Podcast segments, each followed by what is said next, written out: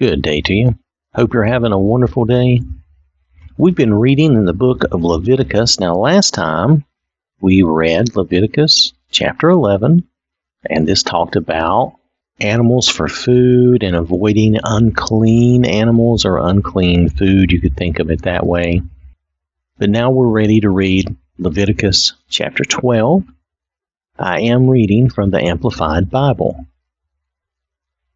Then the Lord spoke to Moses, saying, Speak to the children of Israel, saying, If a woman conceives and gives birth to a male child, she shall be ceremonially unclean for seven days, unclean as during her monthly period.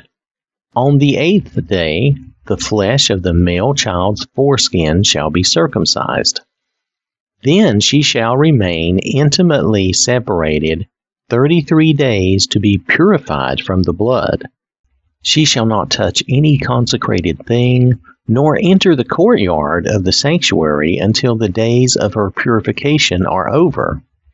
But if she gives birth to a female child, then she shall be unclean for two weeks, as during her monthly period, and she shall remain intimately separated sixty six days to be purified from the blood.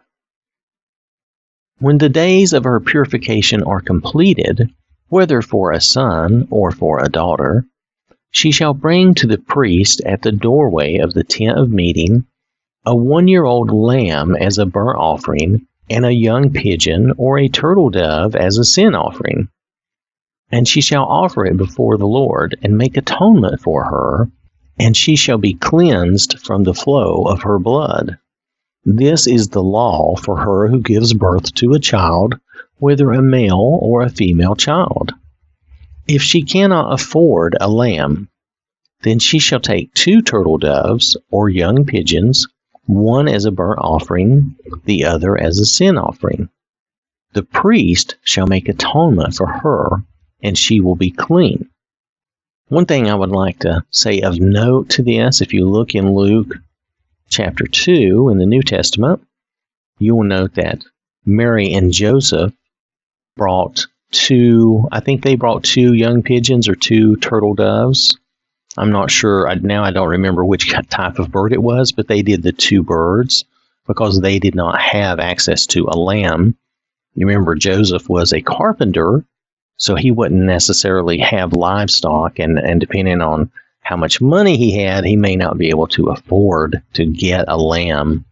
So I just wanted to mention that. This has been Leviticus chapter 12. I hope you have a wonderful day. May God bless you and keep you safe. And remember, God loves you.